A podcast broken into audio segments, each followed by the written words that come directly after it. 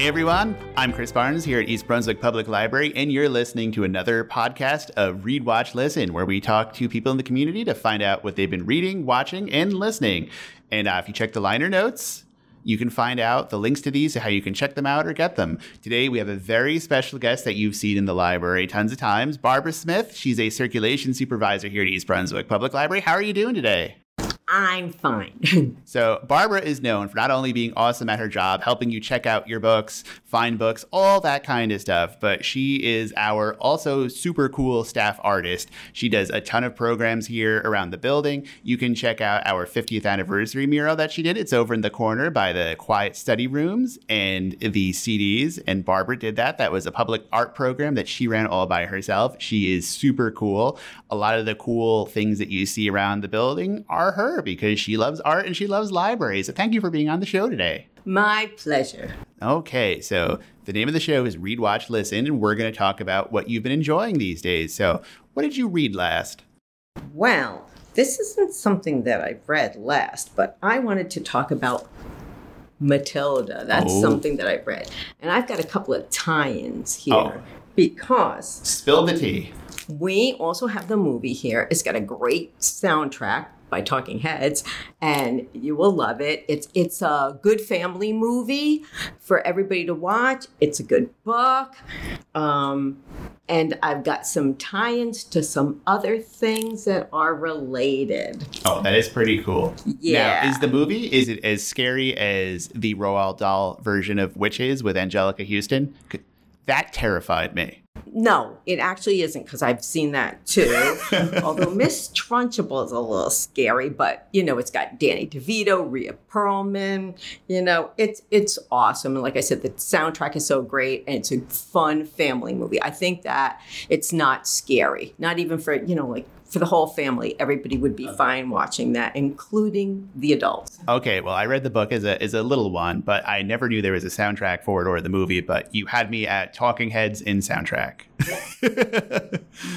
so I think from there, I also have James and the Giant Peach, which is also by Roald. I was going to say, is there a theme going with this, Barbara? Yeah, it's going to be a crossover oh. theme. So I loved James and the Giant Peach. Once again, it's a great family movie. There are a few scary parts in that movie for little, little kids. Believe it or not, I've never read the book, but I love the movie. I mean, we own it at home. So, and we also have it at the library. So that is a great thing. It's got an incredible cast too. It does. So, I, I, I remember seeing that as a kid in the theaters, and even like the parts that were kind of scary, like the bugs, but they were kind of cute at the same time. So it was very like. I don't know. It gets a pass towards it's like, oh, I know you're supposed to be creepy crawly, but you're really cute, and I want to give you a hug and a kiss. So, uh, plus Auntie Spiker and Auntie Sponge. Need I say more? They are the best. So the best and the worst at the same time. Oh. So we're going to kind of cross over to Fantastic Mr. Fox. The book was great. My son read it three years in a row in elementary school and did a book report on it all three years. But the movie is incredible. Another great family movie, Wes Anderson movie. If anybody's out there is familiar with Wes Anderson, his movies are great and quirky and this is really this was kind of like a different direction for him but it's really really good all-star cast all of his movies have an all-star cast this one's got george clooney owen wilson um, and it's just like yeah a fun fun movie for the whole family I thought it was interesting because, like you said, a lot of his live action movies, they all have Jason Schwartzman in them, and they all have a very, they all have like a very, even though if they're thematically different from each other, there's a definite look. So if you've seen his stuff, that you can say this is exactly the way Wes Anderson would do this. This would be the way Wes Anderson would do an episode of L.A. Law. But like the, but Mr. Fox, it was so when I was what with stop animation and animals and stuff, but at the same time, it is just what you would expect from a Wes Anderson movie. It's and it's quirky. I loved yes. it. So, and I think it does a good job because I've seen it with little kids and I've seen it with adults, and the, a lot of the humor in it is great because there's stuff that is silly enough for kids to laugh and enjoy, but it's still subversive enough for like the most hardened, cynical adult that they can giggle at it. Absolutely. And so everyone enjoys it. Yeah, that's the way I feel. And also, speaking about Jason Schwartzman, one of my all time favorite movies is Rushmore. Uh, we can get that from other libraries. I don't think we have it here any longer, but I saw it when I was searching for it that other libraries do carry it, so we can always get it into our library. And it's just such a great movie. Once again, another all star cast. And as you know, Jason is Talia Shire's son, who was Adrian from Rocky. Yes. I, I, have another Jason Schwartzman uh, extension that we can go for talking about stuff in our collection. And I won't sidebar because I know this is about you. I'm just the host, you're the guest. But Jason Schwartzman was on a show on HBO called Bored to Death. Remember that with the investigators? Right. And you know how Zach Galifianakis' character and him, they were doing all the cartoons? Yeah. So those were done by an artist from Brooklyn named Dean Haspiel. And he actually wound up winning an Academy Award. I'm sorry, Academy Award. An Emmy? An Emmy uh, this was the first day in a week that I haven't had any coffee. You can, you can keep this in there because I want there to be proof that I'm not always caffeinated. Anyway, so so Haspiel won an Emmy for the design work on it, and he has a lot of really cool graphic novels and books that you can find on Hoopla Digital. So, and it, yeah, it's it's good stuff. So if you like Jason Schwartzman stuff, Wes Anderson, you would like this. He's got a really cool thing. But I digress. Okay. And also, once again, with Jason Schwartzman, I think he actually helped to write the script for this, is Wes Anderson's latest movie, which we do have at the library. Um, it's called French Dispatch. It is not everyone's taste, it is one of his more bizarre um, movies, but I really liked it anyhow. Uh, once again, all star cast. And the look of this movie is really very cool. It's got like a set look like as a play. It also some has like a watercolor feel to it. So I really I liked it, but like I said, it's not going to be for everyone because it is pretty bizarre, but very interesting.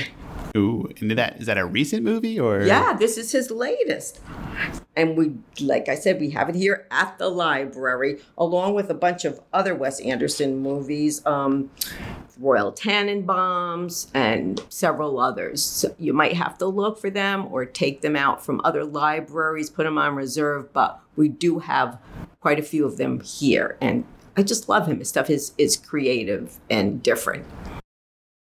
So that said, because everyone is very much, if you like Wes Anderson, you love everything he does. So, what is your least favorite Wes Anderson movie?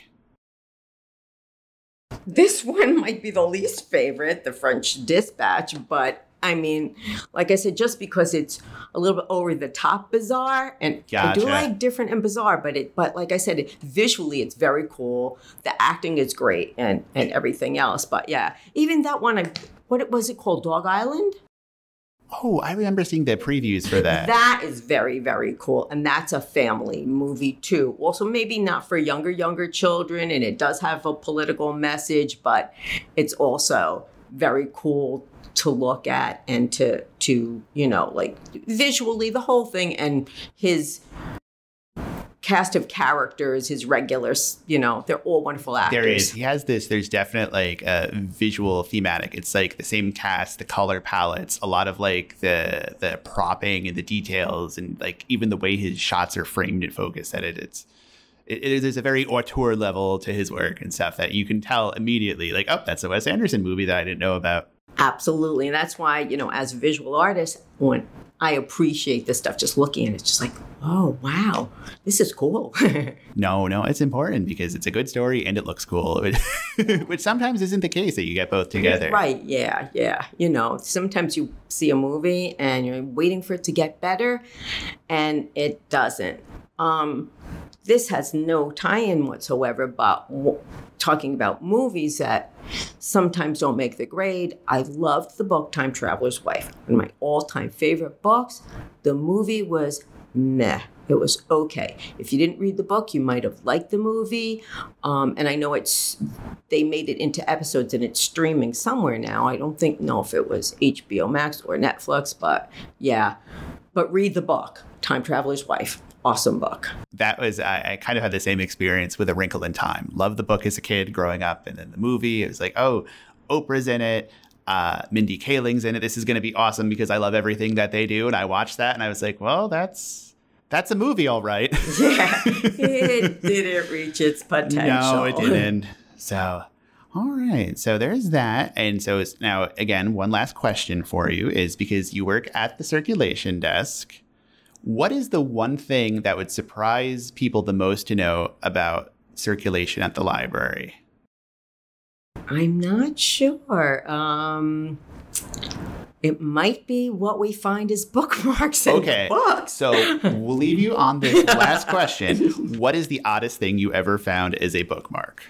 I can't say, but we've found several weird, unmentionable things, but we've also found people's checks, prescriptions, bills, um, tickets.